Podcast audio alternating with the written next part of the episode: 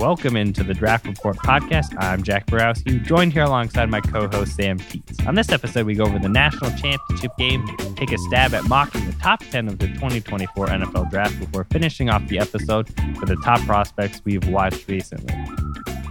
Sam, you know, we're, we're looking at this national championship. I think something that you, we could take away is that it just it didn't have the same fireworks the, that the semifinals did, but uh, you know, at least we got two of the three games really good, and it, and it was pretty solid for the majority of the time. I, I thought towards the end uh, things got a little out of hand, but yeah, for a lot of the game it was twenty to thirteen, especially the the, the second half.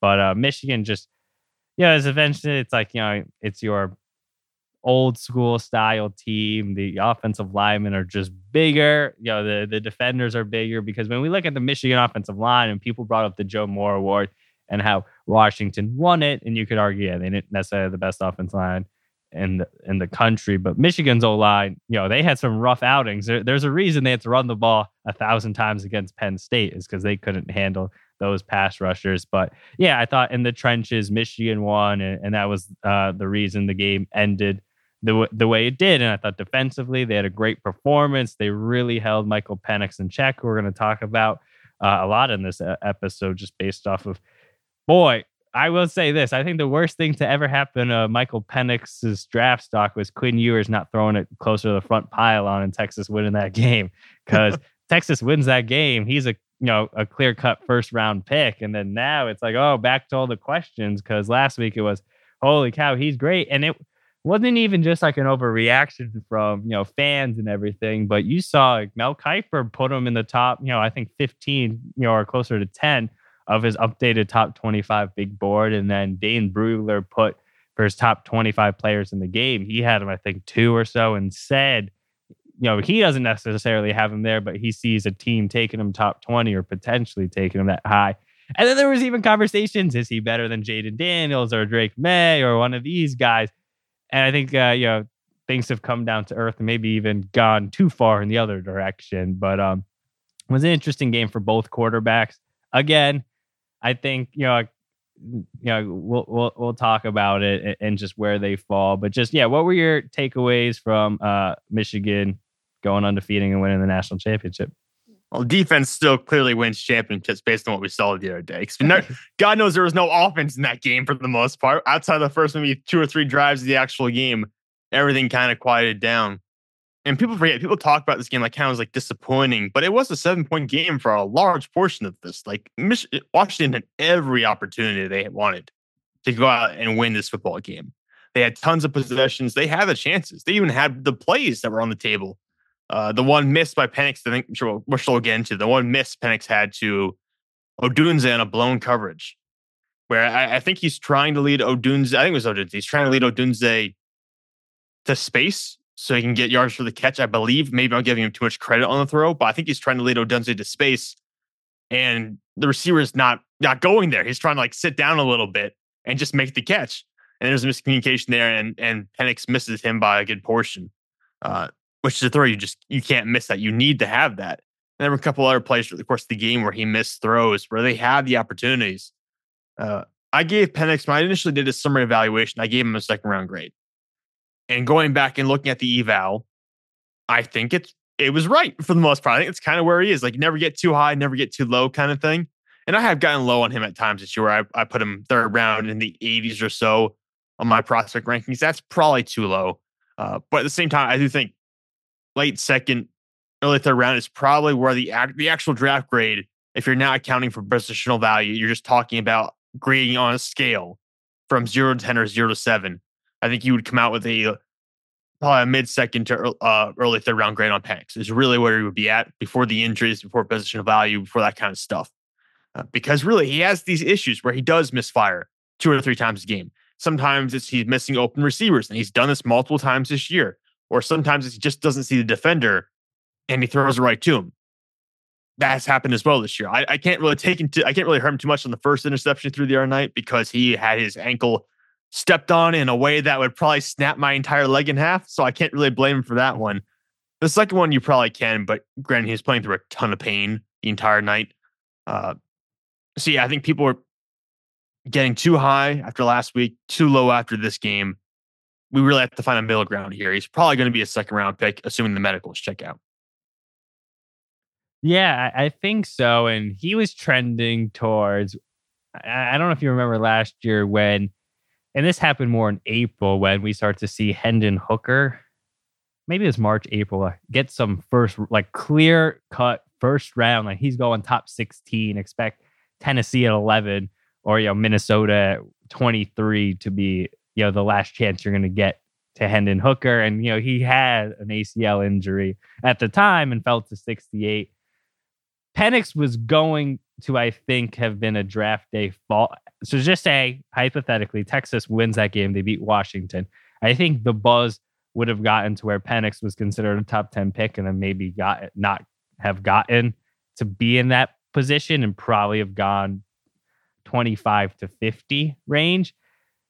I think after this game, I don't think we're going to have that late buzz with him just because it's going to leave a bad taste in people's mouths. And I just, yeah, uh, it, it, goes back to, right, like he was, you know, one of the clear fallers, just um, neither quarterback really did much of anything. There, you know, there was stuff that Penix, you know, you saw the limiting factors of why he's not a first round caliber prospect and you you you hit it that you know you gave him a second round grade that's probably where he goes i'm a little bit lower uh, than you on him, and I have been, and it was partly why I was saying like the Texas game, like don't make that your whole eval because like they have such a bad defense, and it's no different just because they have T'Vondre Sweat and Byron Murphy than the defenses he played played in the Pac-12, and I may be just too low on him.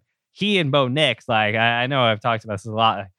Man, like I just I can't get on board with them, but um, I, I, I think yeah, don't go too far down from where you were just over the course of the season with Penix because at the end of the day, it's a big game, but it, it's a just a part of it. It's not your entire evaluation that he can't play football because he had a bad game in the national championship game against a team that was clearly from top to bottom better. Yeah, I think the gap between Penix and Bo Nix and say the Spencer Rattlers of the world, it's the gap between them is smaller than the gap between Penix and Nix and the elite prospects like Caleb Williams and Drake Maye. I think they're closer to that panic in the panic, uh, close to that Rattler end of the spectrum. And again, we're not we're not talking about Drake Maye or Caleb Williams being generational. We do consider them to be elite quarterback prospects, and I don't see Penix or Nix in that light. We don't see Rattler in that light either. Uh, so I think that the gap there between those top two, and of course you have Jayden Daniels somewhere in the middle there, but then you get down to guys like Nix and Penix. I just find them to be closer to Rattler in terms of their not those guys who are necessarily guaranteed to be NFL starters, versus we know the top three, certainly the top two in this draft, are going to be day one starters. That's kind of how I view those guys. Uh, and again, I'm not saying they won't be good NFL players. I just think that there's less guarantee with them and even less upside going forward uh, with them compared to some of the younger guys in this draft. No, I agree. We, we, in terms of risers from the game, I wrote down one name. You uh, had two, but one encompasses uh, a lot of players um, when we talk about Michigan for next year. But I went with Donovan Edwards because I put him as a follower last week. I just think less that this makes him like a real riser for this year's draft, but just more that we saw a little bit of the speed, a little bit of the athleticism that we were missing all year long. That was just completely non existent. And I, you know, Washington, you could argue the way Texas ran all over them. If Texas didn't have two fumbles in the second half that were pretty major and committed to the run game consistently, especially early on, you know, because they were throwing the ball uh, way too much. Like they would, or you know, rush for a thousand yards, and you know, we saw Michigan run rush for a ton because that Washington defense it really struggles to to defend the run, the run. So we saw some big runs from Donovan Edwards. I think this can give him some momentum and some confidence going into next season because it was rough until uh, a couple runs this game. And he should be one of the guys. You know, they've, they've got a couple other running backs. Number 20, uh, I think was a true freshman. So the two of them can play on that, you know, Corum Edwards role, and maybe he takes the lead for next year. I can't see him coming out. He should not come out, but he'll be the lead back for next year, and hopefully he can right the ship because the two of us said, you know, he's got a solid shot to be RB one in the 24 draft, and would not take him close to the top 100 now. So uh, good to see him move in the right direction, and you know hopefully he can reestablish himself as one of the top running backs in a, a solid group for next year. Yeah, and I mentioned Blake Corum as well as for a guy who I thought was a riser because again Edwards had some very explosive plays to open the game, and Corum kind of took over a bit later when they were really trying to pound the rock, run the clock out. But he also had some explos- explosive plays. I think you really see that Corum has the power, despite being a smaller back, to run between the tackles and take those hits and just create some of that tough yardage. But then he also has the vision, be able to find holes. He's got the quick footwork and the bounce and the burst as well. They create plays of 10, 15 or more yards pretty consistently. He had a couple of those runs last night. Uh, and again, I think Corum's just highly consistent. Will probably just be a third round pick. We know we know who he is. We know what he is as a prospect.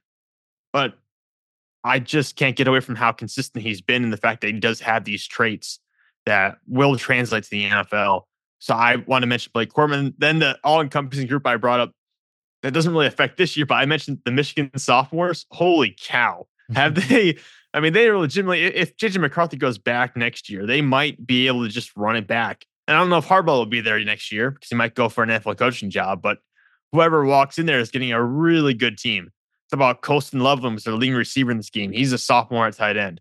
You go to the defense and look at the defensive players they have on the front, and Mason Graham and Kenneth Grant. They're both sophomores. Obviously, in the secondary, you've got Will Johnson. He's a sophomore. It's just a loaded group and all those guys are going to be really good. I mean, Loveland will be a pretty highly rated tight end prospect next year, I think. And then you're probably looking at Graham and Grant. Graham's probably going to be a first round pick as of right now, depending on how looking at how things are standing. Grant will probably be projected in the summer as a second round pick. Will Johnson will be projected as probably a first round pick. They have a lot of really good talent there, so probably run some of this back. Yeah, they do. And I wonder which of the older guys they'll get to go back to school or what does junior colson do? I, I don't think he's done enough to necessarily you know of, be this top 100 pick. And Chris jenkins i'm pretty sure does have one more year of eligibility left. I, I can't remember exactly because i know he is a senior but is he a fourth year with a right? Like does he i don't is this the i'm very confused with it all with the eligibility but like you know like guys like uh, they just they're they're older guys. Really haven't. I don't think anyone outside of probably Mikey Sainristil has really elevated their stock this season. Like Rod Moore, he's a junior. Does he go back to school? I could see that. It's a crowded day two safety class. I don't think he's done enough to establish himself. Uh, similar to Colson. I know it's a weaker linebacker class. So like Edwards going back, you're gonna lose Roman Wilson, but this team we're to talk about JJ McCarthy in a second here. This team does not really throw the ball a ton and doesn't need to to win games. So yeah, they could run it back with a lot. You know, you, you lose all your offensive linemen, but I don't really think outside of Zak Zinter, any of them or more than late day three draft picks. Uh, you you can maneuver, and they should have guys in the wings that are legitimate starters. Yeah, eh, that's just what they do. Harbaugh's the real question here is I, I, there's going to be a, a, lot that goes on in the near future. And does he pull a Pete Carroll or I don't want to be a part of this mess? I know what I did was really wrong. Or does he think like nothing of what I did was wrong and I'm not going to get another suspension? I won't, you know, face a year long suspension or I won't have this taken away or that. Because if that's the case, then maybe he does want to go back, but like, does he want to coach the Chargers? So I think that's the interesting thing that happens here with this team and, and I just I, I, don't know, but yeah, they've got a lot of sophomores, uh, and they're gonna be a really good program. Harbaugh's turned this team around from one that was before him, and even his first few years, a solid, really good program, and now they're one of the you know elite top tier teams, and they don't even recruit at the same level that a lot of these other schools like Ohio State, who they've beaten every year. They don't even recruit as well as them. So to see them have all these, uh, Colston Loveland from Idaho, right? Like they just do a great job uh, of uh, evaluating and developing players. So uh, kudos to them because they're in a great position. And Washington on the other side, you know, this was their year to do it, and they didn't. But uh, Washington gets guys, especially on the West Coast. We'll see going to the Big Ten if if things change. I just assume next year losing. We already saw Polk's declaring, Odunze, Penix, maybe McMillan goes back, but still losing a lot. Your left tackle will be gone, your top tier pass rusher. And I wanted to bring up uh, in terms of Fowler's uh, top tier pass rusher, Bralen Trice. I thought he was pretty uh, non existent for going up against a weaker offensive line. Granted, you know, similar to Dallas Turner and Chris Braswell, they don't make things easy on these pass rushers to get you know opportunities to really pin their ears back and go. But uh, I just thought he, he didn't do a ton, especially coming off a phenomenal performance against two quality tackles in Kelvin Banks and Christian Jones. I, t- I thought he took a step back. Not really too much of a faller, but I, I felt like outside of the quarterbacks, you know, there wasn't a ton of really bad play. Yeah, it is tough for him because McCarthy only drops back and throws the ball 18 times. Well, he had probably more dropbacks in this, but he only threw the ball 18 times. And so he's, he's tough not, to kind of get. He's not letting those plays develop. Like there's a lot of really short passes that, you know, crossers, very, things are very easy. These are developing plays that force McCarthy to stay in the pocket for a long time. Yeah. So there's a lot schemed up there to help out, protect JJ McCarthy because we know he's been under attack from some pass rushers this year, especially those Penn State guys. But uh, for my followers, I mentioned Penix just because we the media been on such a high on him, like such a ridiculous high compared to where he was the entire course of the season that they almost forgot the regular season even happened. It felt like, and they were just focusing on that one game. So Penix, obviously, we talked about a bit of a faller, and a player who I don't think is going to be in this class, but maybe he would be or would have been without this game. Uh, Roger Rosengarten, the right tackle, for Washington, dude, they were they like targeted him in the second half of this game. They pointed him out and they went at him. I watched three or four plays in a row where he gets penalized, then he gives up a pressure immediately off the snap, and then he gets spun around, legitimately has to turn his back to the defender at one point in the next play. It's just it was not good last night. That was one of the worst performances from a legit prospect on the offensive line I've seen this year. Yeah, I, I thought he struggled. Yeah, he had the key holding call. He the pressure was coming from that side, and it's funny that's Penix's blind side. Uh, just a, a, an interesting thing to note, but I would assume he's coming back after right after that performance. It's a loaded tackle class. You heard some rumblings of him coming out, but then you have a performance like this, and it's go back to school. There's going to be less tackles next year, and establish yourself a, a, as a much better prospect than where he stands today. After that game, there will be even more questions, but where was he even before this? So uh, he'll be able to answer them next year. So yeah, hopefully he goes back to to improve his stock. I just think overall the quarterbacks and you know, like to put a cap on the game. Yeah, I think Michigan played really well all season. It I think the biggest thing you could tell is like in-game coaching doesn't really have a huge effect that they were able to beat Penn State on the road without Harbaugh. They won their first few games without Harbaugh with, you know, no sweat.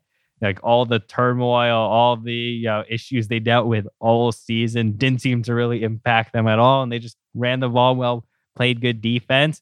You know, didn't have to play a ton of really good quarterbacks at all. I think that's like the, you know, Milroe and, uh, you know, Kyle McCord, Drew Allar, just like you didn't have to face CJ Stroud this year. Granted, they beat CJ Stroud in the past, but you didn't have to face anyone special. So, um, you know, it made it a little bit easier. But yes, uh, when we were talking about the quarterback race, uh, I think it's a good way to transition. I think both of them, right? We talk about as, as fallers, Penix and McCarthy. Can can McCarthy? Can, do you think he can come out after the way he's played the second half of the season? Not saying he's played poorly. He just won a national championship, went undefeated, but he did throw you know, went 10 of 18 for 140 passing yards last night and just hasn't done much the second half of the season. Yeah, I don't I don't think he really I don't think he can come out. I just don't think it's gonna make sense for him to do that. Because we talked about already where we view Penix and Bo Nix and those guys. But to be frank, I mean, I, I kind of feel better about those guys than JJ McCarthy at this point. And it's not that like McCarthy obviously has like more some more talent to work with. There's more upside there because you haven't seen him run necessarily the most traditional offense in the world. And he does have some really impressive throws, especially rolling to his right. That being said, there were a couple overthrows in that game. There were a couple missed opportunities. There were times where he I think held the ball too long.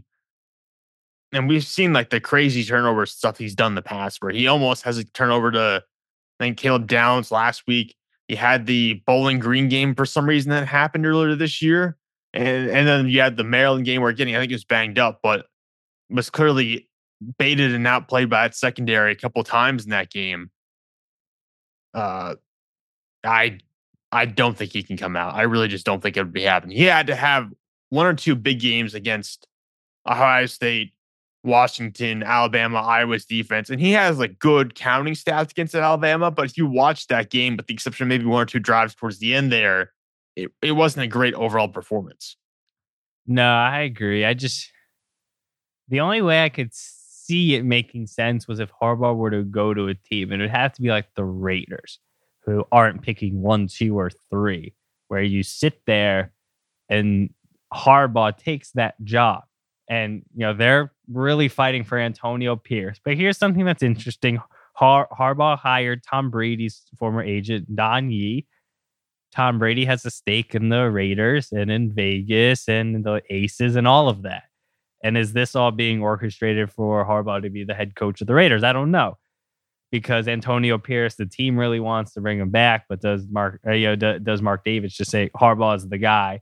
And then does Harbaugh say because he loves JJ McCarthy, thinks he's the best quarterback in Michigan history, and does he say, "I'll if you're there in the first round, I'm taking you no matter what"? And then how does McCarthy not come out? But outside of that, I just, I don't see it. I, I just don't. I, I think he's a good player. And I think at one point in time when they were playing really bad teams, he looked really good. It's just like where are these, you know, he, the flashes are good, but like you know, he didn't he, he they didn't ask him to do anything about against Penn State. He had a couple good throws against Ohio State, managed the game well enough. I thought he managed the game well enough against Alabama, but he's just a college game manager with decent tools. But how can you draft someone like that in the first round when you haven't seen it? The way you you you see Michael Penix throwing the ball over all over the place. There's some concerns, right? Bo Nix. I know they throw the ball more, but every second, third throw is a screen pass. You know, there's a lot of easy things. So maybe if he plays in the Senior Bowl, like that could give a good indication of where he's at. But I just think he has to go back to school. And if it's Harbaugh or if it's Sherrone Moore, whoever they bring in to be the head coach, it's we're throwing the ball more next year and let's go get some weapons in the portal because yeah, he's never. How is he going to be able to have a stock next year? It's going to be more of the same. And why change? You went undefeated, and you know didn't have to break a sweat all year. You know, outside of like a couple, you know, plays in the Alabama game, they really were in control every week. So I don't know with him, but I I just don't see how you're a first round prospect um, out, outside of Harbaugh going to the NFL and saying he's taking you. So I, I think with the quarterback group, yeah, they, I think Penix and McCarthy playing poorly helps our guy Cam Ward. I, I think you know he's gonna it's gonna help him. It's gonna help Michael Pratt, um, and you know, and and we'll see with them all. Yeah, I, again, he's going to go back to school. I think he's going to follow kind of what Quinn Ewers is going to do, and they're both going to go back. Quinn, because I think he has a lot to gain. So does McCarthy too, but I think Quinn, like the path for that to happen, is very obvious at Texas versus I, I just don't think there's nearly enough for McCarthy to go out and be a first round pick. I don't know if there's enough for him to be a, a top 50 guy right now, to be honest with you. Like there's so much we don't know about him being a high volume passer in a meaningful football game. So I, I think he I think he has to go back. I think you're right. Yeah. Uh, it's it's a weak it's become a weak weaker quarterback class out there the top 3 but I just still don't know if it's worth it. And when you looking when you look at the grouping, because football's done, so your pre-Shrine Bowl because that's that's the start. We are done with the in-season stuff, and you know we'll have to review everyone's tape and everything, and go back and do final evaluation. But everything we've seen, the season is over. All the quarterback play is done until the Shrine Bowl. We're not going to see another relevant quarterback, and the only one there, for the most part, pretty much is Cam Ward. Is Ward your quarterback four right now, or even quarterback three? I don't know if you had him ahead of Daniels or. No, I think I still lean. I think I lean Daniels to be a bit higher, but I do think Ward is firmly in that QB4 debate because of the tools he has, which makes him not getting a Senior Bowl invite right now even more perplexing, I would say. It's cause, just because he's got all the physical tools in the world to be that kind of player. So I do find it odd that he's not getting a little bit more attention going into this draft process, but it is what it is. I think he's got to make the best of what he has right now. Uh, he's definitely up there. I think the QB4 debate, he's the guy who I lean into heavily because, again, we know what he can do. We've seen it against Oregon and against Washington. We've seen that play where he's out dueled these guys who are getting far more attention. Uh, but yeah, right now I, am still leaning Jayden Daniels above him. And then it's Cameron Ward. And then you kind of hit that drop where you get into that Penix, Bo Nix, Spencer Rattler, Michael Pratt kind of range. Yeah. I think with Ward, it may be, and we I think we saw this with Aidan O'Connell. It's just there's no way they're taking all those quarterbacks last year over Aidan O'Connell, even if you weren't as high on Aidan O'Connell. It's just like those the guys they brought, not all of them were better than him, but he may have committed the same way Zay Flowers going to the Shrine Bowl, right? He just committed there, and I think the Shrine Bowl's done a better job of getting guys to stay with them. And maybe he wasn't given an initial invite to the Shrine, or you know they really recruited him and pursued him because uh, they're inviting Sam. Hart- Nothing against Sam Hartman, but they're invite at this point they're inviting Sam Hartman, and we know Cam Ward is a hundred times the prospect. Cam Ward would be my number one Senior Bowl quarterback, right? And he's not there, so he's going to go to the Shrine. And I mean, he's my guy in this year's class. He's your guy. You were the first one on him. You you ran that train, and and I and I uh, I jumped aboard. So uh, I I think uh, I I I don't know, but I, I think he's going to creep up and hopefully maybe he's the fourth first round pick or an early two. We'll see. So we can really hope for the first round part. I really hope if he if he ends up being a first round pick, I'll be so happy. yeah, no, it, it's he outplayed Bo Nix. He outplayed Michael Penix. He was unbelievable against Oregon State. He dealt with you know the 129th or whatever rushing offense in the country. Like this this run game was awful. I felt like in the second half, play calling and you know just decisions to take the ball out of Cam's hands were questionable. You know, he outplayed Shedeur Sanders when they played e- each other. I know Shedeur got hurt, but he killed. He was much better in that game. I think you know the highs are so high with him, and I think if you put him in Oregon or Washington's offense this year, he's talked about as a top ten pick. I just think being at Washington State and playing with ten players around you who won't sniff the NFL it makes things harder on you. But I kind of like that. And I know you have to take him away from the offense that he's been in, but everything he does, I think he processes decently well. He had, you know, like he he has the arm talent. He extends plays well. I think he's got a lot of translatable tools. And so we'll see it at the Shrine Bowl. But yeah, right now, I, I think based off of just Penix coming back down to earth, McCarthy probably being a candidate to definitely go back to school still having questions with you know just Nix in general. He, to me, he stands alone as the guy. You want someone with upside, like as you mentioned, you brought you brought up Atlanta in the second round. That would be awesome. You know, uh, going to a team like that with those kind of weapons, I think it could really work. I know Arthur Smith's no longer there, but uh, a team like that, it would be fun to see him. Yeah, that'd be great. I mean, also going into a first year head coaching situation, I don't think would be bad either because you kind of get to grow together then in that situation. And then he's your guy as the head coach or general manager. You know there's commitment there.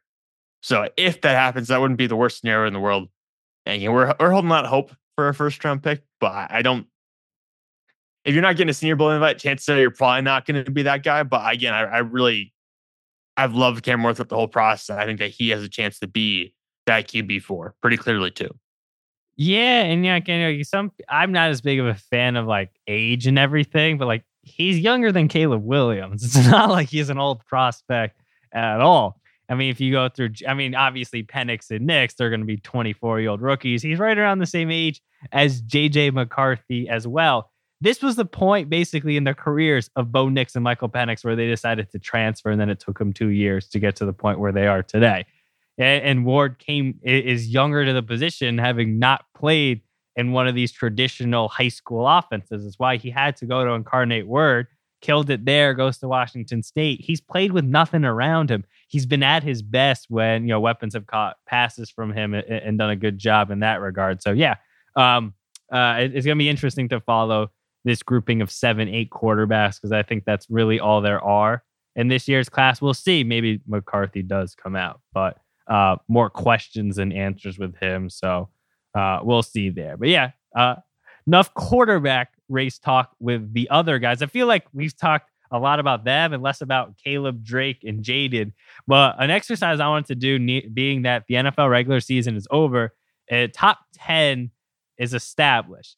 And I think it, it can become tougher before free agency to try and map up the entire first round because teams will fill holes where we were plugging in guys who, you know, because after pick 15, 16, or just top 16 on our big boards, you're going to get guys who aren't blue chip or even first round talents.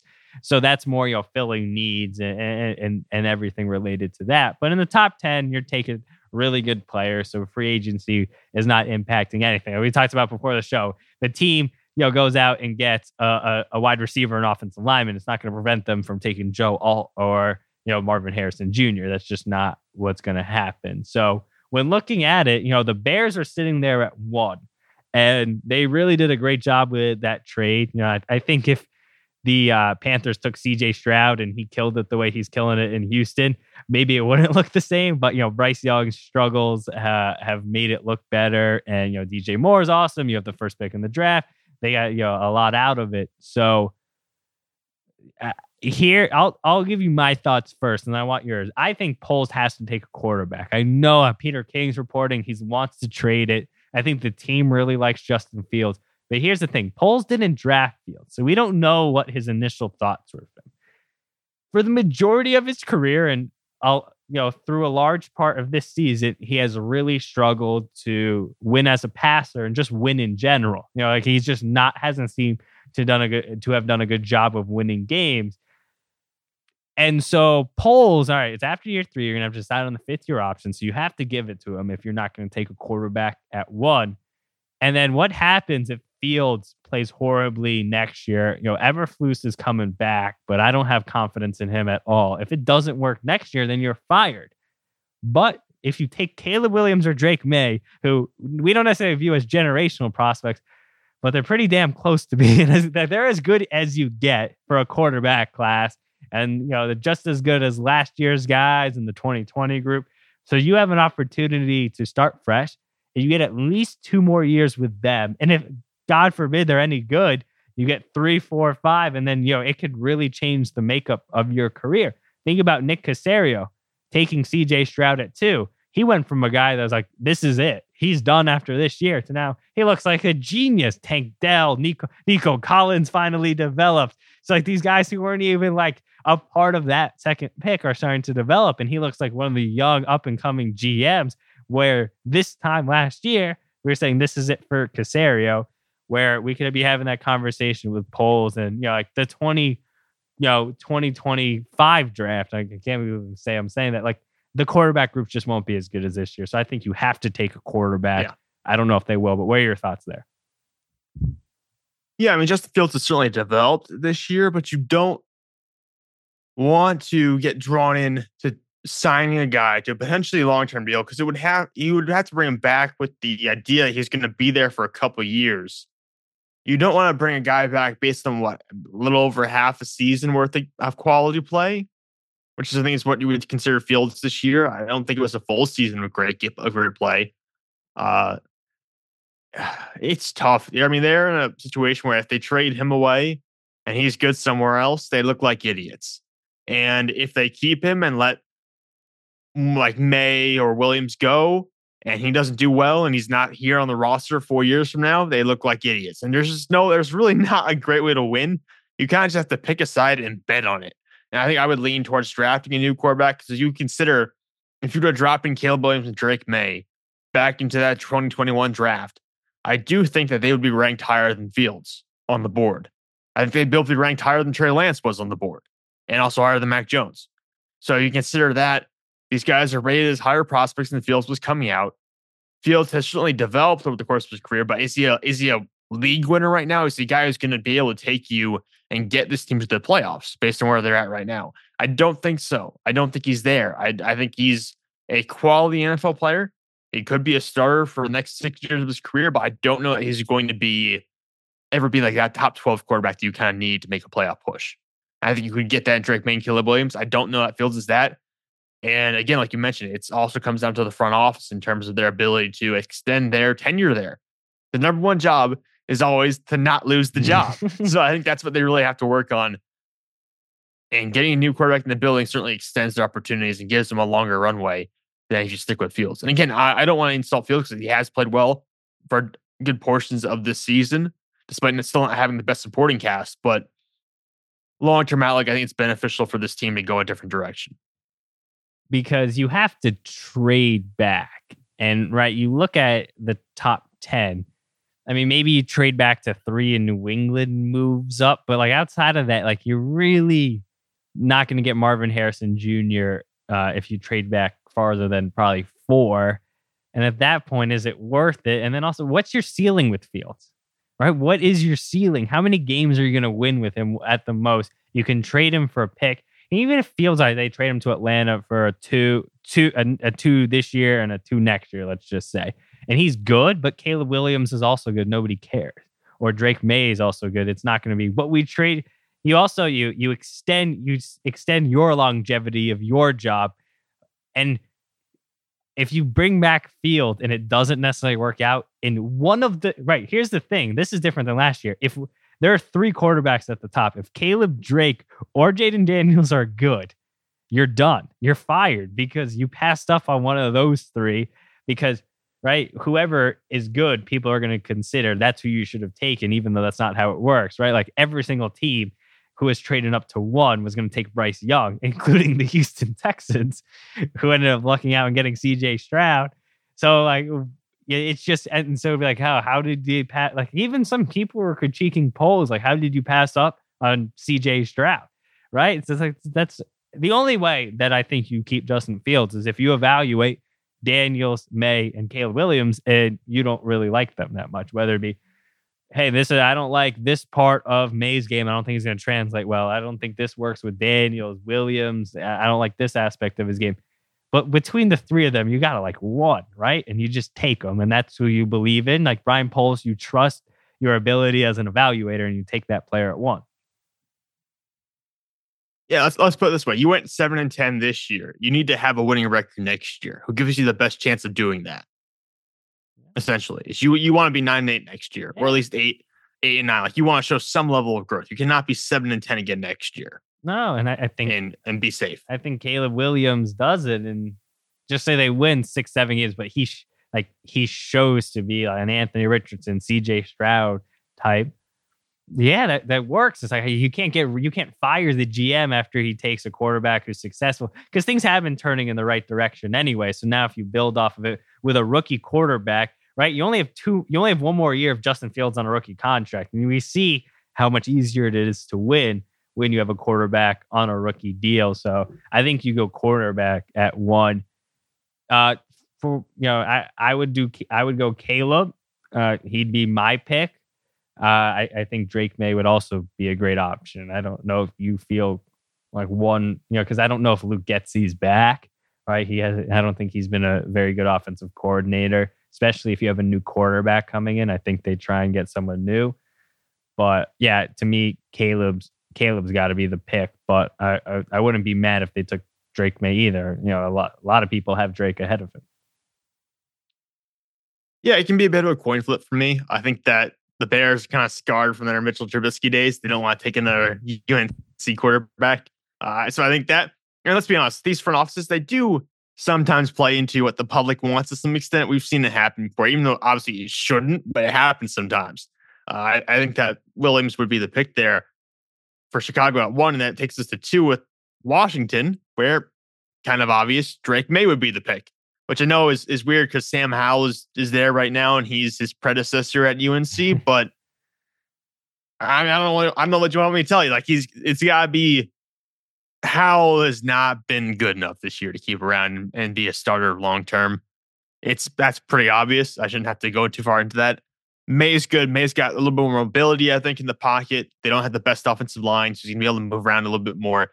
They have great weapons who have all kind of regressed a little bit because they haven't been able to get them the ball. Jahan Dotson is really up and down this year. Terry McLaurin is potentially an all pro caliber player who just barely scripts by a thousand yards every season because he doesn't have a quarterback. Uh, new ownership as well. as you mean, new coaches too.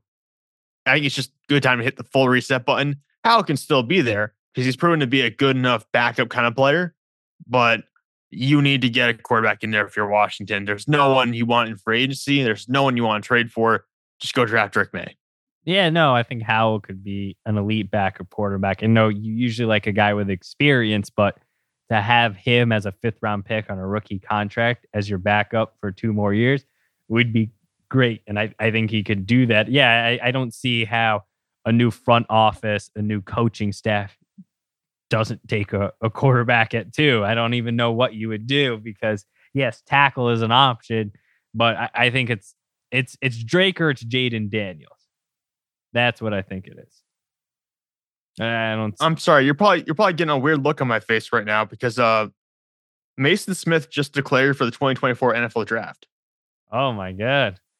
We got another. we got a. We never did his report, which is interesting. You know, we were holding no. out, and it made, it made us look like geniuses. We were like, God, so that's fine. We don't have to do his report. He didn't have a good year. We don't have to worry about him until next year. I, I thought I thought that weird look was you know me saying that they should take Drake or Jayden Daniels, and you're like, no, they got to go. They got to reset with a tackle. New new front office, new ownership, new head coach. Go take Joe Alt, dude. No, it's good. wow. I can't believe Maason Smith declared. Not he's got upside and everything, but it was for next year. So we'll see there. But yeah, I think I think Drake's the pick at two. Would you be surprised if Jayden Daniels isn't on the board at three? Or let's like, what are the chances? There, there's there's there's two. Yeah, like I wouldn't be stunned, but man, like I just don't know how between, you. Can... I would say between thirty and forty percent. Like right now, I would say uh, maybe that's a little high. 25 to like 42% chance he's he's gone in the top two. It's not it's not 50-50. It's lower than that, but yeah. I think there's still reasonable odds that he goes somewhere in the top two. Yeah, because I and I can't fault and like you evaluate just because I I think there's such a big gap between the top two and Jayden. but that doesn't mean I don't think Jayden's not a good player, not worthy that New England shouldn't take him at three. But I just the the top two to me are so good. I just don't know. Yeah. Which, which to be clear, if New England has a new head coach or at least a very a new general manager and Bill relinquishes general manager responsibilities, which I, I don't know if he can I don't know if he can do that, frankly, at this point in his career without also getting fired as the coach. But regardless, whatever change happens in New England, I think it would be conducive to get a new quarterback in, obviously, and you cannot run this back with Mac Jones or Bailey Zappe. Jayden Daniels, you you kind of have to take him. You're kind of boxed into a corner where you have to make Jayden Daniels the pick at number three. Unless you feel like you want to trade for Kirk Cousins and Cousins will come back and hopefully be healthy off of, out of torn Achilles. I don't know. I mean, that's the only that's the only other option. Re- I think it's reasonable. Uh, you want to trade for Justin Fields? I, I don't know. Like it's kind of a tough situation. Maybe you trade a second round pick for Justin Fields and draft Marvin Harrison Jr. with the third overall pick. I don't know. But I think if, if you're not if you're not spending significant assets on a quarterback in free agency or through a trade process, you have to draft one. Yeah, I agree. I I, I think it ends up I, I don't even think there's a trade up option if they like one of the other guys better because I don't think either one of those teams is going to allow you to trade up because we don't know who Chicago. It's not like Caleb's Drake, Tr- Trevor Lawrence, and it's not like Drake is Trevor Lawrence, where it's like it's done, or Andrew Luck, where it doesn't matter. They're the first pick. Like you could like any of these three. I wouldn't be stunned if Jayden went one. Like I we just wouldn't. I don't. I would never do it. But I would be less stunned than if you know someone went ahead of Trevor Lawrence his draft. Fourth, Cardinals. I think you know three quarterbacks off the board. It's got to be Marvin, right? I don't know if there's anywhere else you could go. Yeah, I just keep it simple, right? Like don't uh, don't overthink it. Just take him there. You're gonna have opportunities because they have multiple other picks in the top 60, I believe. I think they have two other picks. So you're gonna have chances to go around, get an edge rusher. You want to get an alignment, you'll have a chance there. You want to get a cornerback, which you need as well. You'll have opportunities to get these players. even a receiver too. You think Marquise Brown's free agent. You'll have your chances to get your guys later on. But again, you wouldn't need a receiver because you get Marvin Harrison Jr., the best guy in the, this draft class. Simple pick. Just chalk it up. Yeah, we see it.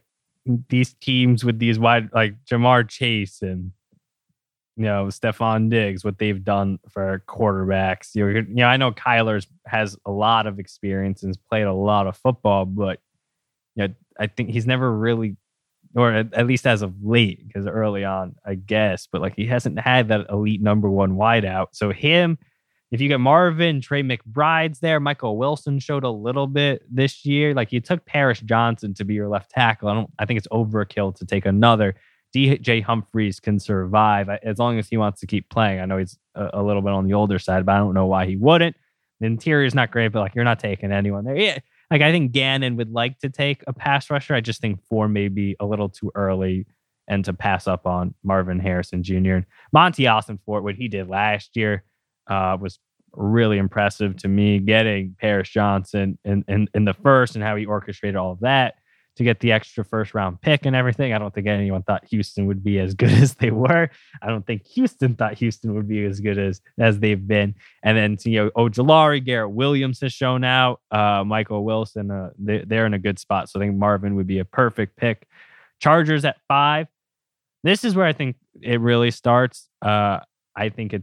I would go Nabers here. I think not that Quentin Johnston's a lost cause, but whoever the new GM is did not draft Quentin Johnston, and he has to evaluate everyone in the same way. And see, Keenan Allen's not getting any younger, and Mike Williams and Quentin Johnston just don't bring what Nabers does. So I I think that you know go get Justin Herbert, a, a, a true number one receiver that they're gonna not have once. And I, I don't even know if you consider Keenan that at this point. Yeah, I think Keenan was that this year, but he also missed time again, and he's kind of had some injuries that are starting to build up. He's older. Uh, you do need to start preparing to move on, and you can't count on Quentin Johnston. You can't count on Mike Williams, unfortunately, because of the injuries. If you had all those guys healthy together, that's a solid receiver room. But again, the injuries. I think even even uh Guyton, their backup receiver, I think mm-hmm. got hurt this year. Yeah. They've had a bunch of stuff happen in that wide receiver room. So Nabers makes sense. I would also throw out there right tackle as an option if you feel really good about one of these right tackles. Justin Herbert has been hurt every year of his career. I remember him basically having like a broken rib against the Chiefs one year, I think two years ago or a year ago. Uh, he's been banged up consistently. They spent money and assets on that wide on that offensive line, and some of them hit and some of them haven't. Uh, Corey Linsley recently retired. He missed most of this year, but he retired from the NFL. Your former All Pro center. So you're going to have to restart on that line again. I think right tackle is going to be, or should be, a priority for them going forward, considering the state of Justin Herbert's physical health the past couple of years. You're on the clock. You're the Chargers. Who are you taking between Nabers and a tackle?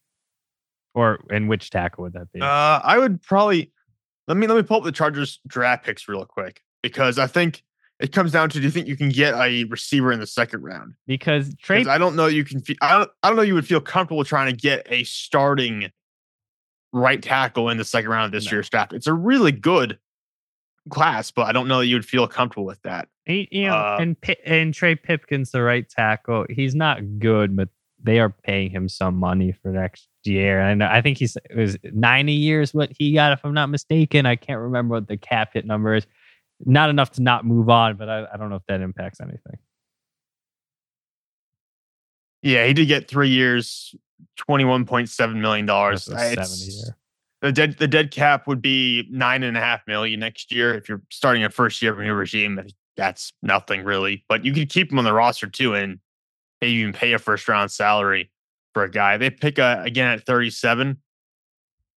I mean, you know, I love Amarius Mims a lot. I think that yeah, if, if uh, yeah, it's it's so little tape on him, but I would if a team feels the way about a, a Joe Alt that I feel about Amarius Mims, I would just make the tackle pick here and then mm-hmm. take the wide receiver in the second round. Yeah, no, it's odd because we're not as high on Alt, and he seems to be kind of the pick, but Mims would be the one I'd want to take, and uh, I think you know having Rashawn and him as bookends, and then trying to get rec- go receiver in the second round yeah, I just don't know if I think it's really what, how do you feel about Quentin Johnston? Because if you still think he could be a one or a quality two, like Herbert can work with not having elite, elite weapons where it doesn't make sense to then upgrade and have unbelievable tackle play. Because if Mims hits in the way we think he can hit, I mean, it, Slater's going to come back and be fully 100% next year. He was really good this year, but I think, you know, he'll take the jump next year.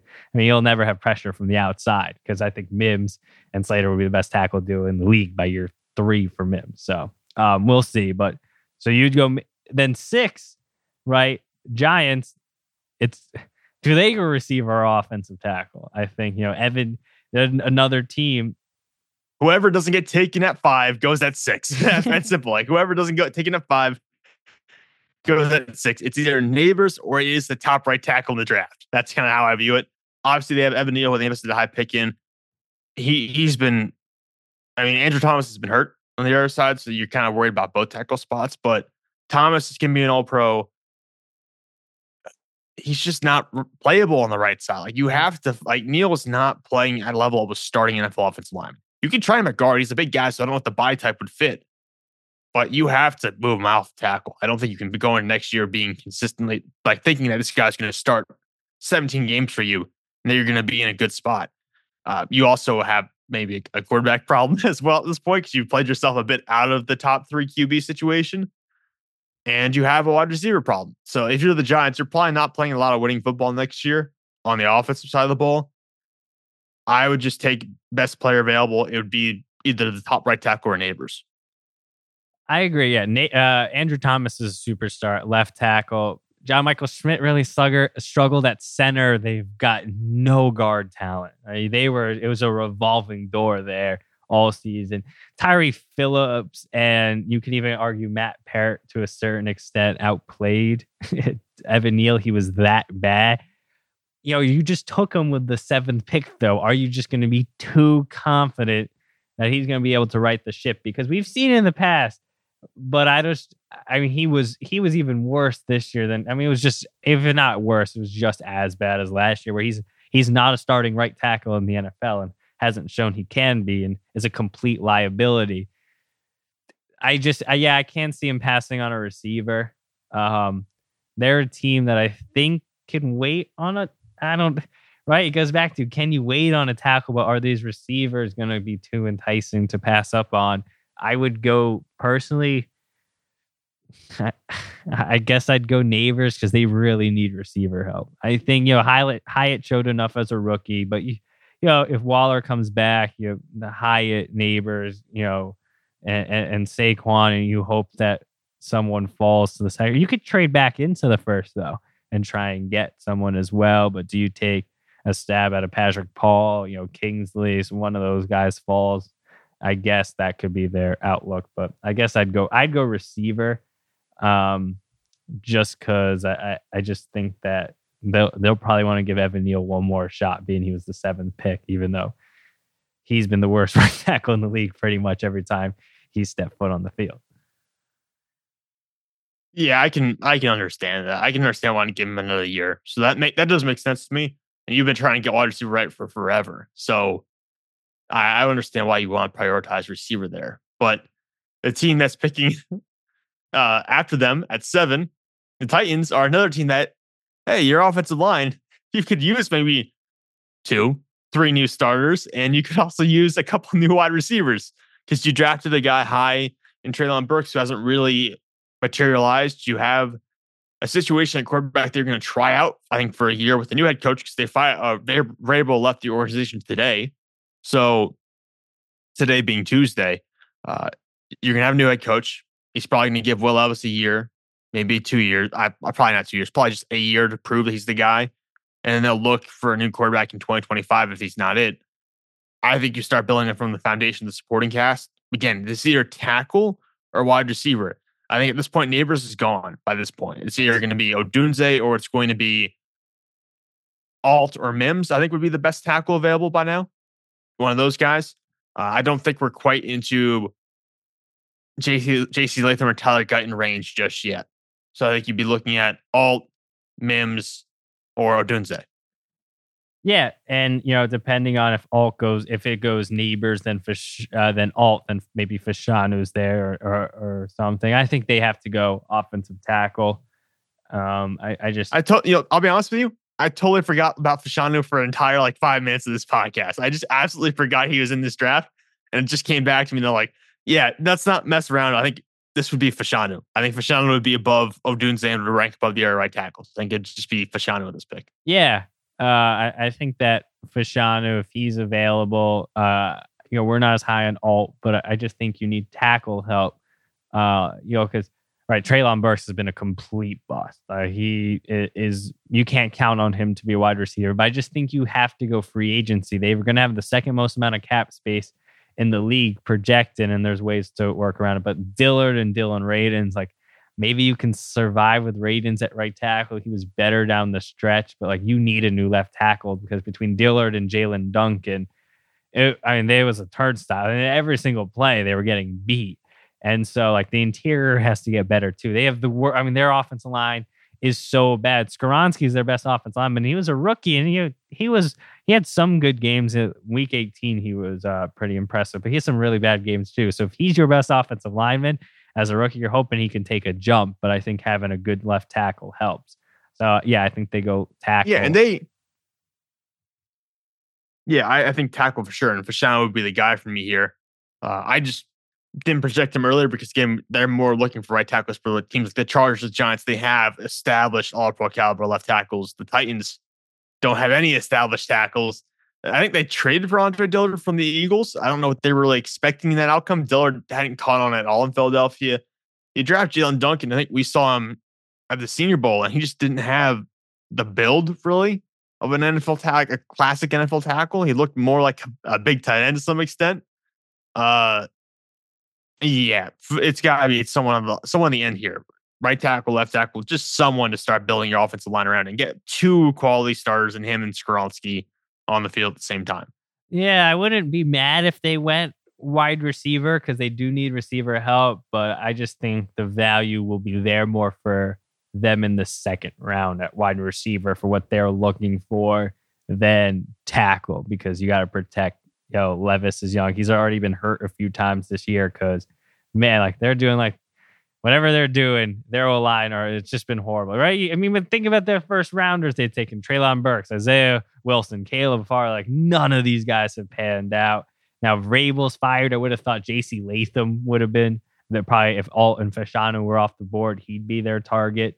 Um, just with the way they've been running the ball. But yeah, like Derrick Henry's going to be gone. So I think they can change up their style of offense, especially with a new head coach. So yeah, I think, you know, four, five, six, and seven is all tackle wide receiver. I don't see any other position that can be targeted for any of those teams. You know, I guess maybe four, you know, Cardinals, but like the end, I just think it's wide receiver. I think two receivers and two tackles. Nabers, Harrison, and then Alt Fashanu, unless the team is as high on Mims as we are. Yeah, I, I, tend to agree with you in that order. There's not a lot of wiggle room here in terms of where you can go uh, outside of that grouping without really putting yourself in immediate jeopardy. Because at the top corners are not at this level. Uh, Brock Bowers can get thrown around because he's a special player. I have trouble mocking him in the top 10 just because we said the same thing about Kyle Pitts and Kyle Pitts. Granted, there, he's, Kyle Pitts was an offense that refused to use him or any of the other weapons they pick. But I mean, he's been disappointing. And I feel with all these receivers in this draft class, that you're looking for receiving production in year one, there's a chance that wide receiver seven in this draft class is as productive catching the ball as Brock Bowers is. So I, I, I have trouble mocking Brock in the top 10, despite definitely being the kind of prospect who in the past would be a top 10 pick. Maybe what, definitely not an eight to Atlanta. I was going to say maybe Double once this range just becomes available double up. Yeah, double or nothing, right? uh, not to not to Atlanta, not to Chicago. They just played Cole Kmet, and he's a solid player.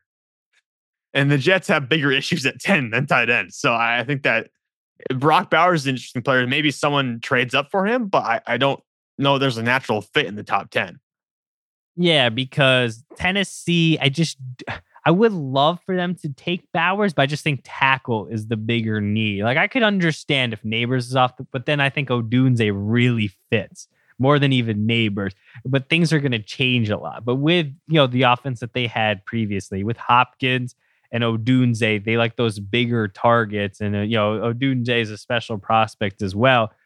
But let's just say, for the sake of it, we have the Chargers taking a tackle, the Giants taking a receiver, and the Titans taking a tackle. So we'll we'll with Harrison at four, five we'll say is let's just go Alt to throw him off the board. Six to the Giants is Nabers. Seven is Fashanu. Eight Atlanta. Do you take Odunze? Is that your pick, or you look in defense? Know, O line is perfect. They've got as good of an offensive line in the league as you could possibly have. You have a tight end in Kyle Pitts, who, you know, hopefully with a new head coach will and a new offensive staff will use him because he's very talented. You have the running back group. We we we saw a lot of Tyler Allgeier this year, so we, we know he's good as well, in addition to Bijan. And then you have Drake London at receiver. You know, they don't have a true number one pass rusher. Yeah, they could still use a little secondary help. Uh, you know, where do you where do you think Atlanta goes here at eight? I think this is a prime trade down spot, to be honest with you. I think this is where you might see team kind of get up to get no dunes there or someone like that. Or there's always teams that also fall in love with a specific guy. Maybe this is a team that goes get Brock Bowers, this team that gets Odunze, the top corner, maybe. Uh, I don't love the value here for Atlanta. With their current situation, I think I would just take Odunze, just take the best player in offense and load up on that side of the ball and try to figure things out at quarterback this year you might be the team that trades for Justin Fields. Just try to give him the best offensive supporting cast possible. Uh, if you go defensively, look, Nate Wiggins is my corner one. I recognize it's not going to be the same for everyone else out there. A lot of people are going to say Terrion Arnold. I think that you would try to get that secondary up. You have a lot of young players in that group. Uh, I think you would try to target the secondary because the edge talent is is good in this class, but it's more. I say mid first round is really when the edge guys start coming off the board. I think corners will go higher. Yeah, because you you know you do have Jessie Bates and AJ Terrell in the secondary, but you know how comfortable are you with Clark Phillips next year being the starter? And do you want to put him in the nickel or do you want to keep him outside? I know you were a huge fan of Clark Phillips, so I think I know where you'd you, would stand on that. But right, like, and Nick, the other safety spot is needed. Obviously, no linebacker would be here. Yeah, I could see him going pass rusher, but just look at the receiver room and it's like after Drake London, there really is nothing. So if you do trade a two for Justin Fields, do you get Odunze and Drake London and you get them some, you know, bigger wide receivers to, to throw to and then Kyle like that offense with London, Odunze, Pitts, Bijan, you could argue, you know, a top one to three offensive line in the league. Does it, you know, doesn't make sense to go. I think I would I think I would lean Odunze over defense because at the end of the day, this this this Terry Fontenot and this this front offense has obviously valued skilled players very highly. And we've seen where they value Drake London would make me think they'd probably be higher on Odunze than even Nabers. You know, just you know, valuing London ahead of Garrett Wilson and you know Olave and those guys. So uh, that would be my guess. Would be Odunze at eight. Yeah, I agree with you. I think he's probably the top priority of that situation. Uh, Chicago then on the board again at nine. So they've got their quarterback already. They have the new quarterback. They got presumably a second round pick from trading Justin Fields. So they have more ammo later on in this draft class at some point. Oh, where do you go now? I mean, you you got to resign Jaylon Johnson this offseason. It right. has to be done. And you're kind of saving money on that by getting a new rookie quarterback. Tyrique Stevenson's been up and down this year. You can't, you could go corner here, maybe. I mean, this is probably the more likely a trade down spot. Uh, if we're sticking with the pick, man, you're kind of at the very edge of like the guys who I feel really comfortable with being high caliber, top 10 level players. This is a bit tricky. Um, uh, here, here's my thought. I think they took Stevenson in the second round. He flashed. He, Jaylon Johnson. Um, yeah, yeah, Brisker in the secondary as well. I think the secondary is good. Kyler Gordon, you know, another guy they took in the second round, and Eddie Jackson is, is still there. Do you go? Do you go? If Odunze, Nabers, and Harrison Jr. are off the board here, which is what we project, Is it pass rush? Is this where we see the first pass rusher go off the board? Because outside of Montez Sweat, it's not a good like right like they don't really have a ton like i don't think you really want demarcus walker as, your guy of the future and want to have to continue to bring him back. Gervon Dexter in the interior every time i watch uh, chicago's film 99 always flashed a lot. I don't know if Jer'Zhan Newton here would make a ton of sense especially you know they took pickens and dexter really high last year is this where we see Verse, Latu, or Dallas Turner off the board? Or do you think they go with a wide receiver? I think it's edge or receiver. I think it's way too early for any of these interior defensive linemen at this point. Uh, looking at the best available guys.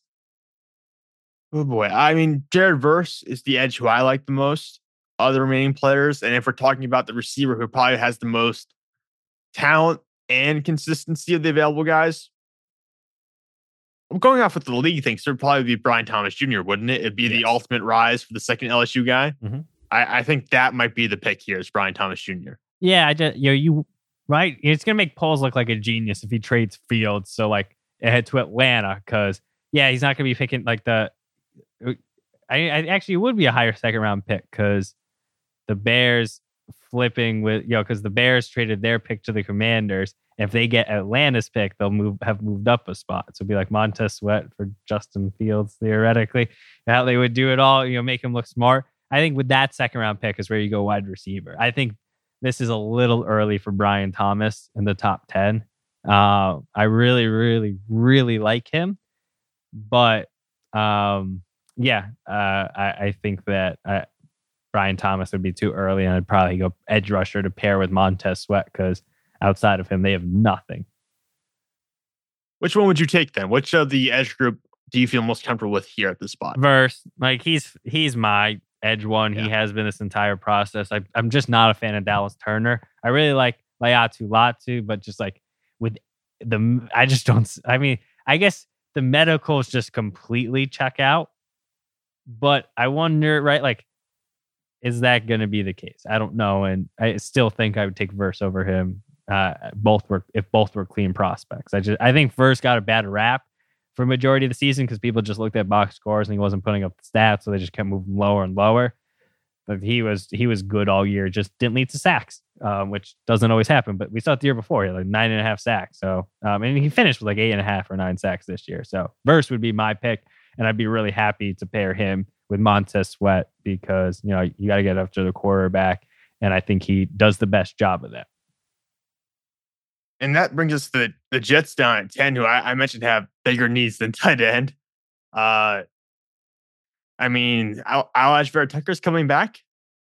Hopefully, going to be healthy this year or this coming year. Uh, you got Joe Tippmann's going to be playing center going forward, and then the rest of your offensive line, I think, is up for grabs. I think your receiver room outside Garrett Wilson's up for grabs. It's a mess, to put it nicely. Uh, I, I don't really know that's going to be all fixable in one year. You're going to be putting a lot of weight on Aaron Rodgers to be able to figure things out for you as a team. I think you have to go offensive line here. There's really no other option, though, right? So you have Tippmann on the. They could. They do need a guard because I don't, I don't know what happens with McGovern, but Tippmann will start. Vera-Tucker. I don't know if he'll play right guard or right tackle he's been good enough at right tackle. I don't know why, or a tackle in general. I don't know why you try and move him off of there. Do they get Becton back for like a one year deal because I, I, he hasn't been very good? Was he serviceable enough? I don't know what happens. I don't know where else he'd go. I wonder if he, Rodgers seemed to like him. I wonder if that relationship's, but like you're not going to give Becton more than a one year deal. Just hasn't been able to stay on the field or be consistent. I would say tackles to play. If Fashanu and Alt are off the board here at 10 because I still think it's too early for Brian Thomas. This is where it's intriguing because, right, is Bowers at, you know, Conklin's good, and I think Ruckert's a good too. They'll move off of CJ Uzomah. Uh, but Conklin's only got one more year left. And like, is it like Bowers could be a pretty big difference maker, even as a rookie and as a tight end to pair with Garrett Wilson? or do you go tackle with Fashanu and Alt off the board? I know we'd take Mims here, and I think he could he hasn't played any right tackle in his career. You might as well just move him to left, right? He's played neither in his college career for, for much time. You might as well take Mims and move him to left tackle. Um, yeah, I guess I think I'd go. I, I think they'd go tackle over wide receiver Brock Bowers here. Yeah, I think you just kind of have to uh, based off need. And, and Rodgers might. Rodgers' mobility was already declining before this year, and you have the Achilles tear. So I think you have to go off its line here, just out of necessity of trying to put all your eggs in the basket of protecting him. Because let's be honest, it'd be hard for that front office to move on in the post Aaron Rodgers era in New York. It'll be hard for them to recover if they don't do something pretty significant here this coming year. Uh, they're on the clock. I think taking offense line, ensuring that whole lineup is probably the best chance you have moving forward to just hope Aaron Rodgers can create some magic with Garrett Wilson, Breece Hall, and then whoever else is on the roster. No, I, I agree. So they they have talent. I, I think nine and ten. I don't think one through eight is traded unless the Falcons Odunze is off the board. I don't feel comfortable with any of these cornerbacks or pass rushers. But I think nine and ten, like Chicago trades back. Like, is it too early for us to take an edge rusher? I don't personally think so. I think Jared Verse would just be the pick. But if they think they like all three of them, might as well trade back and let a team come up. And then I think the Jets as well. There's a lot of tackles after whoever you view as the top two guys, which I think a lot of teams are going to have Fashanu and Alt, it seems like, as the top two. Do they try and trade back? And is that a team moving up for Bowers? I will say with Bowers, right, it's hard to find a landing spot. But we said last year, you know, how high can Bijan Robinson go? We know he's the best player or one of the best players in the draft, but can he really go? You know, top 15, top 20. He's a running back. They don't go in the first round anymore. And then he was a top 10 pick and went eighth overall. And it looked like he was going to had a chance to go nine or even 10 as well. So, you know, Hockenson, you know, went, you know, top 10. Uh, you know, Kyle Pitts went fourth. I know it seems to have not worked out where they end up leading to that kind of value, but do teams view Brock Bowers as, you know, potential Hall of Famer and say, we're taking him in the top 10 or we're trading up to get him because he's, you know, the, you know, he's our number one. I could see him being on a lot of, like being team's number one ranked player on their board or number two behind Harrison Jr. Yeah, I, I guess I could see it. I just don't value tight ends a lot. No, I guess it, I'm kind of alone. Yeah. It, it's it's just hard. It's it's hard yeah, to I, I it. think it's it just hasn't worked out. Yeah, it hasn't worked out. And the guy who has worked out for it, it's been guys like Laporta, Dalton Kincaid, Tucker Kraft. Like it's it's guys who are not necessarily these top 10 picks. I just don't know you're going to get the value out of that. You take a player like that top 10. Yeah, I, I don't know. But uh, again, was Bijan Robinson? Did he seem to be necessary this year for them? Tyler Tyler Allgeier seemed to run the ball really well, and they even you know they they were using him in the red zone more. Who's running for the 75 yard touchdown? It's Tyler Allgeier. So it's like, was he re- is he really going to equate to the eighth pick? Is Saquon going to equate to the second pick? No, but doesn't mean teams won't take him that high because you know right like we view him as this level of a player so we're going to take him. So um, I don't know. But yeah, top 10, kind of where we're at. Pretty much quarterbacks, wide receivers, and tackles. Maybe an edge rusher thrown in there or cornerback. I, I don't see anything else. Yeah, it's not going to be a very diverse top 10, I don't think. it's going to be pretty straightforward. Yeah, maybe one trade, but I think three quarterbacks, receiver, tackle, receiver, tackle, and then probably receiver again. So we'll have like the top two tackles, top three receivers off the board by eight, about by pick nine, and then we'll see what the Bears and Jets decide to do. But yep, uh, top ten, we'll see. But uh, I don't think it's going to be like crazy, crazy trades, chaos. It usually isn't. There isn't. Uh, there isn't a ton of chaos, but definitely not this year. So prospects now that we've watched recently, a lot of, a lot of all defense, a lot of secondary guys. Kamren Kinchens, defensive safety out of Miami. Cole Bishop, safety out of Utah. Dadrian Taylor Demerson, defensive back from Texas Tech, Tyke Smith, defensive back, Georgia, and then Gabriel Murphy, pass rusher from UCLA. Let's start with Kinchens at Miami. Your thoughts, and then how does he compare to Tyler Nubin? Because they seem to be most people's top two safeties. Yeah, a big name safety from over the summer. I gave him a late second to early third round grade. He's a very well rounded safety with an impressive build that supports his uh, physicality and playmaking skills, but he's out of position a lot. he trusts his eyes too much. Can, there can be a lot of coverage busts based on the plays he, he makes or doesn't make. And he has to be more disciplined going forward in the NFL. I there's also some physical limitations to his game where he doesn't have the best top end speed, or the best range, or the best acceleration to really get back into plays and show that recovery burst needed uh, to make an impact at a high level in certain situations. So again, a, a top 60 player on my board, but not the kind of guy people were talking about over the summer where they thought he could be a, this first round kind of player. Uh, some of the positives for him, really good arm length and overall size, I believe. He's good at reading the quarterback's eyes to anticipate throws and generally has good vision and awareness when he's looking like inside his cone of vision, good vision and awareness. Outside of it, not as much, uh, but good ball tracking, good ball skills, and he's physical at the catch point. There are flashes where the range is really good. You have reps that you can go back to where the range shows up, but it's not always consistent. And you can look at his ability to trigger downfield really quickly. You see that when wide receiver running back screens. He's really good working downhill. A nice contributor in run defense who's going to work through blocks to make plays. It's just a very good player coming downhill you can play in multiple alignments. I think more two high coverages, but you can also have him potentially play in like a box role because of his physicality. Uh, some of the negatives I talked about the speed's good, but not great. I think his transition now, his backpedal into forward drive can be a little bit iffy. Uh, I think there's some tightness in his hips, I guess, which is why he has some issues with that transition. Doesn't have great acceleration or top end speed. Vertical threats can blow, can blow by him because he gets flat footed in coverage.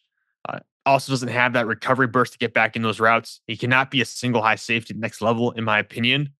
Uh, he does take poor angles coming downhill for tackles at times, which leads to missed tackles as well and he will default to throwing a shoulder or diving at someone's feet and not really wrapping up his attack. So he does have some inconsistencies with how he approaches tackling coming downhill.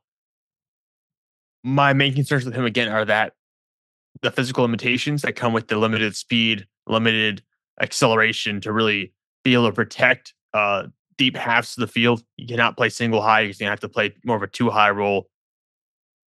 And then it's the eye discipline. It's the ability to not not bite on eye manipulation because he has moved out of position too much. And there are times where it looks like he's guessing or trying to big play hunt that takes him out of the play and you give up something over the top.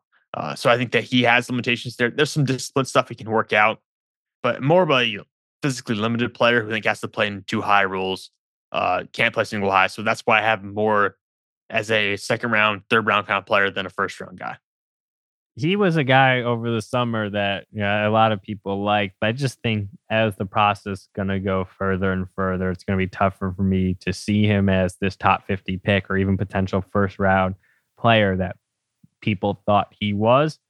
I think he could go in the second round, right? It's not a good safety class, really. Uh, there aren't a lot of names, and I think he's an NFL starter. But right, he'd be a third. He, I gave, I thought third round. Like that's where I thought and I don't think this pre-draft process is going to do him any favors. But the the tape was really solid, and I think he's a plug and play starter.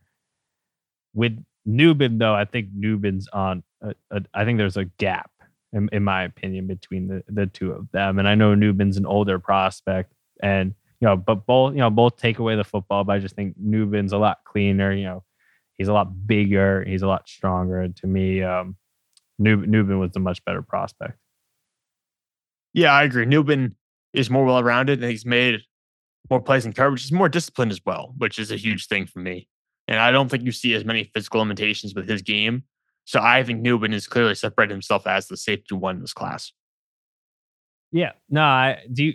Uh, yeah, I wouldn't be shocked if he was a second, but I, I think this, I think going through his evaluation and just comparing him to Nubin made me think, wow, if you need a safety, I don't think Nubin gets past probably 40 at this point. Where I think at one point we thought more 50 to 64 range because there's a lot of players. I can even see him sneaking into the. For I don't know if where you're at with this, but I know we're turning uh, Cameron Kinchens into a Tyler Nubin discussion now. But uh, I just quickly, I, I I think there's a, I think there's an outside shot. He's a top 32 pick because the team needs a starting safety, and he's the best one by far, in my opinion. Yeah, it'll be interesting because Philadelphia is going to be down there and they're going to need safety help, but they traditionally don't value those low value positions. Mm-hmm. Uh, we'll see. I think they might have to change their philosophy this year based on some of the things that happened, and they do need cornerback help too. But Philadelphia has, I think, three picks in the top 62. I imagine at least one of those is going to be a safety. No, and so it could be Kinchens because you know he's a solid player, right? And you could probably get him um, with your you know last pick of, of your or your your third pick, so not the one New Orleans had, but your second round pick. So uh, we'll see. But uh, yeah, Kinchens solid player, just not necessarily where we thought, you know, based off the consensus over the summer. Cole Bishop from Utah, not surprised he declared early, but you know, actually was a smart decision. But uh, um, what were your thoughts on uh, on Bishop? Yeah, I give him a third round grade. I think he's a really physical safety who does a great job flying around just everywhere, all over the football field. But he really excels at the second level, where he's playing almost a quasi linebacker role at times because he has good range to play. Not quite sideline to sideline, but play a lot like that. And you see sometimes watching the, the all 22, his acceleration, his burst the football really set him apart from other players in pursuit on that team. Uh, so I think he's really he does a really good job in his specific role. Uh, they used him a lot of versatile alignments at Utah. I think he'll be much more fitted to a specific role in the NFL.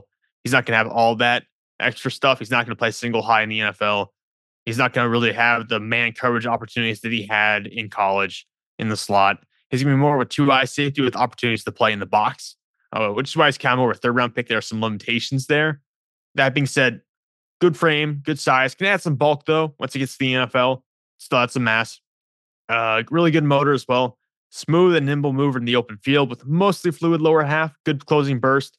He's able to read and anticipate route combinations and read the quarterback's eyes to anticipate throws. Uh, he's quickly recognizes wide receiver screens and is really good at coming downhill to make plays. Uh, you can even see him sometimes jam tight ends at the line of scrimmage and press coverage. He's good in off man when he's working patiently, so he can then break on plays in front of him. Uh, he's not a guy who you ever want really trailing a play in coverage. You want him to have everything playing out in front of him. Uh, but he can be a heavy hitter over the middle. Guys who work over the middle are going to have to be afraid of him. He's one of those guys where you hear the footsteps coming when he's you're walking over the middle field and he's in the secondary. Uh, he's got good angles going to the ball as well. A very consistent player when it comes to playing the football, how you take the angles, that kind of stuff. Some some of the things you didn't get with Cam Kinchens, uh, you're going to have with Cole Bishop. Some of the negatives, though, the arm length is good, but I don't think it's great. Almost all of his athletic traits are good, but I think they all fall short of elite. So he's not going to be a scheme transcendent player. The versatility is not going to be there in the NFL as much as it was in college. I still think he has to add some power to his frame to really keep the profile he had in college at the NFL level. Doesn't have the range for single high. Uh, and again, there's some limitations to the coverage profile what he can do at the next level. I think his awareness outside of his cone of vision can be inconsistent. So he's really good at seeing things unfold in front of him, but things to his peripherals can be a little blurry for him at times. Uh, and then the ball skills and production are kind of hit or miss from him across the course of his career. And he does have this thing where he he goes full speed the entire time. So fly into and make a tackle, and he'll just absolutely fly right by the guy. If the guy just makes it cuts on a dime, he'll go right past him. So he has to be a little bit more consistent at coming to balance as a tackler. I, I, thought he was a top five safety in the class and another guy, right? Take him in the third round. I think you have a starting safety at some point in year one and definitely by year two. It, it, it's again not a great group, but I, I think no matter what class he'd be, he'd be a third round pick. And that's just kind of what he was. I thought he was really solid overall. And I, I enjoyed his tape to talk about. Uh, he goes 110% uh, on every single play. Like this guy is flying all over the field, and I, I think he he starts in the league. So uh, I I was a fan of his as well. You know, I think when you look at we still have to get through you know James Williams at Miami, and I know Bullard you know really uh, playing his natural position um, took that next step, and he'll be ahead of Bishop. Would you have Beau Brade uh, ahead of Bishop, or would he be below him? I have Brade below him. I think Brade's a good player, but I think Bishop is a bit better of an athlete, if I had to guess. Yeah, no, I, I agree. So that's kind of like that second tier safety, right? So go get Tyler Nubin if you really you want a difference maker. But uh after him, Taylor Demerson from Texas Tech, a fun prospect that I think both of us uh, have enjoyed for a little bit. Yeah, he's the high school running back who was a really productive high school running back, by the way. Uh, over 1,300 rushing yards, I think, as a senior, almost 2,000 rushing yards the year before that. So, very productive high school running back. converted to safety, which is why it's taking a little bit longer to come out and enter the draft. I gave him a fifth round grade. And he's agile, versatile safety uh, who's able to overcome some physical limitations with his motor and instincts, which have really popped on tape. Uh, and he's really developed himself across literally thousands of snaps at the college level. That being said, I still think there's some testing numbers we want to see uh, from in the pre-draft process. I don't think he's going to test the best. And while he's exciting, I think he just falls short of being an elite starting caliber player in the NFL level in a couple of areas. So I think he's going to be a quality rotational guy, maybe a third safety, maybe a elite special teamer who gets in as a third safety after injuries, but I, I don't think he's going to be an NFL starter, which is why I have him a fifth round grade. And I think he's a, a free safety in a cover two scheme, so some two high stuff. He could do some cover three work for you too. He's got a lot of experience playing single high. I just don't know that he has the range to really do that in an elite level in the NFL, but he can hold that point for you if you need him to. Uh, so some of the negatives: undersized with questionable arm length, doesn't really have a great vertical or catch radius. Uh, and you saw some single high coverage against Oregon this past year where he just wasn't able to really impact outside throws. His speed's good, but kind of falls short of elite for a safety. He can do a better job anticipating and adjusting coverages on deep throws. Uh, not look comfortable in man cover, end up running himself out of play sometimes when coming down and it'll help in the run game. Uh, some of the positives more than 2,800 defensive snaps, a ton of special team snaps as well. He's been healthy too, despite being an undersized player. You know, sometimes we get the small safeties get hurt a lot. He hasn't had that issue. Uh, good fluid hips with impressive linear speed and acceleration. Uh, good agility and fluidity as well.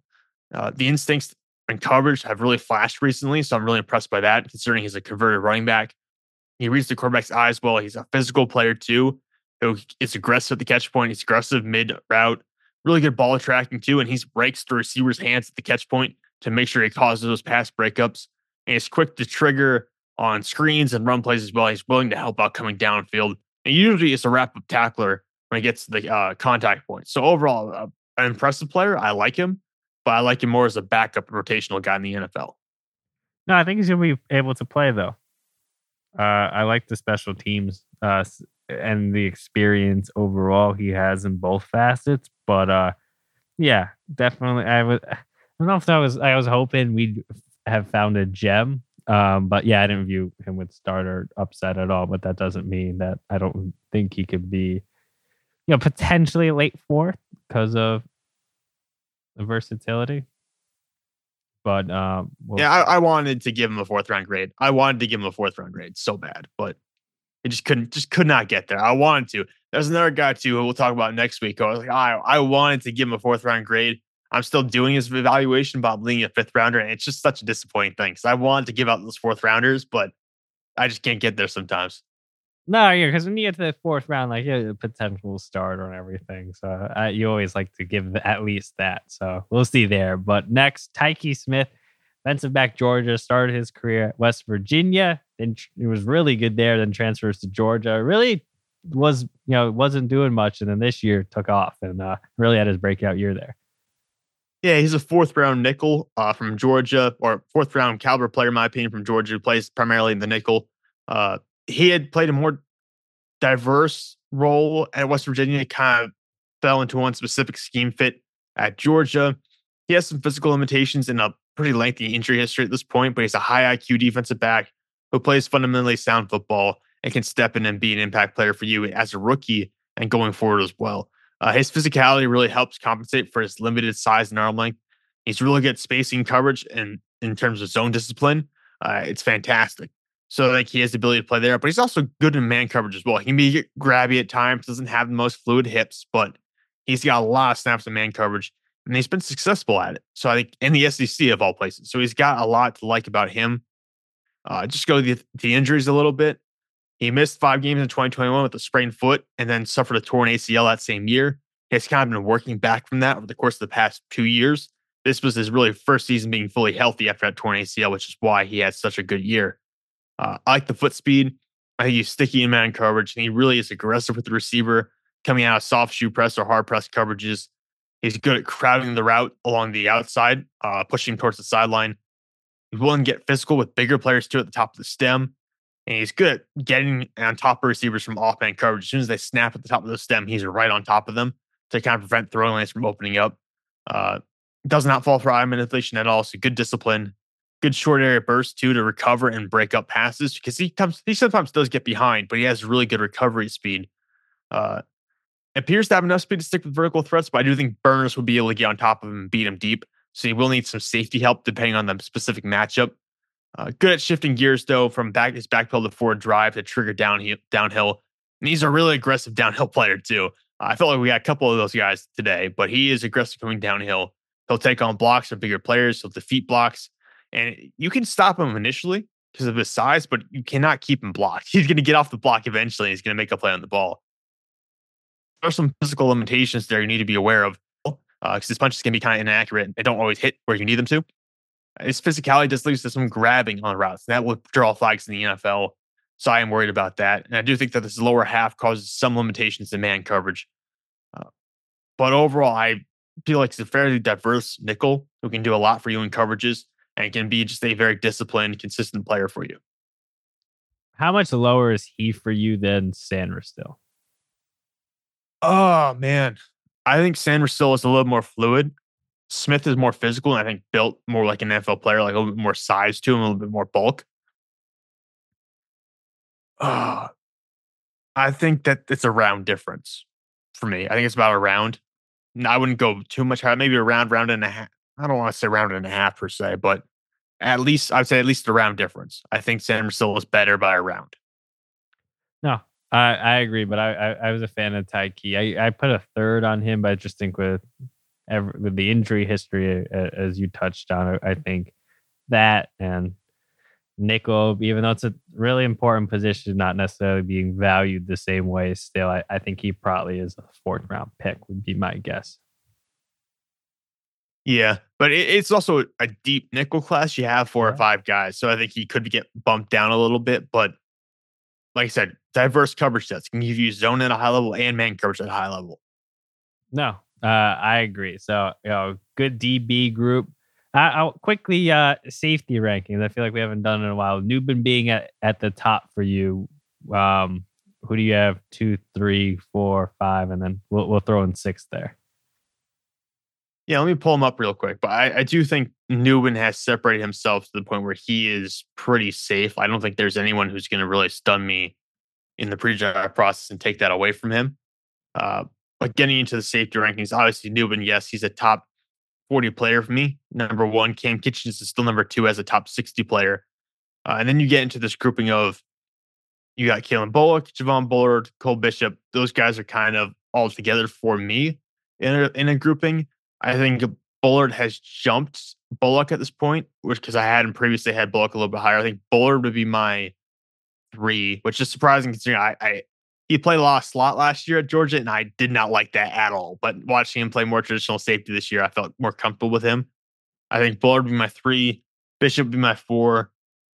Bullock would probably uh, still be my five, and Brade would be my six. I want to say, unless I'm, I might be missing someone who's converted safety. But the only the only other guy who I thought I thought one point in the year could be in this grouping would be Rod Moore, but he had injuries. He's been inconsistent. He'll probably go back to school at Michigan. Yep, I agree. So no, yeah, as I said, right, it's like Bishop's top five safety for me. That's a third round pick, and I don't think he's a difference maker or a guy who I think can be like a big time impact playmaker and, and take the ball away. Uh, last prospect, Gabriel Murphy, one of the three UCLA pass rushers. Yeah, a lot of ups and downs with him as a prospect in my evaluation process, I'll admit. I gave him a fourth round grade, specifically marked as a borderline top 100 player. There are some caveats that come with this profile. I think he's really explosive. He's got a really twitchy upper body. I love the upper body movement from this U, uh, UCLA guys. It makes him really effective against the run and pass, but there are a lot of physical limitations with him. So you have to be comfortable with that when you're drafting this guy.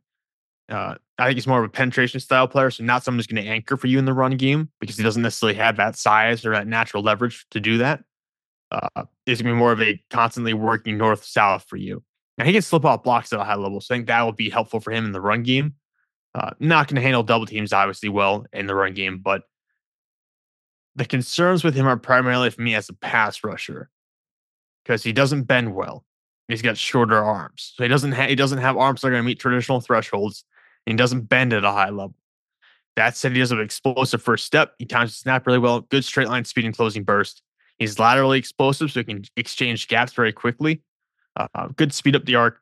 He's able to attack inside rush lanes, and he has that really twitchy upper body with quick and violent hands to execute pass rush moves. And yeah, he's got shorter arms, but we'll be honest, watching his tape, it wasn't clear and obvious to me that the arms were always impacting him as a pass rusher. I didn't, I felt like the bend was more detrimental as a pass rusher. The arms weren't really all that bad as a pass rusher. It came more to defeating and stacking blocks where you could see that. But the pass rush moves in his in his plan right now, he's got obviously the quick traditional swats and swipes, uh, but he's got a really powerful club, an extremely polished swim move as well. He's got a club swim hold chain together, a rip move, a club rip, a cross chop. Know, get skinny to shoot gaps. He's got, like I said, really good speed and burst that tr- uh, translate well to stunts.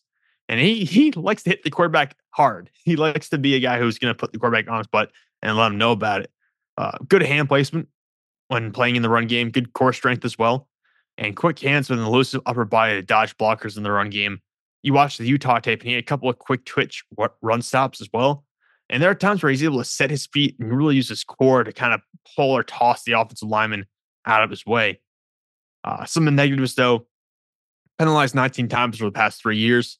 I don't really know what all that's about. I don't think I saw a penalty on tape, but that's something to look into.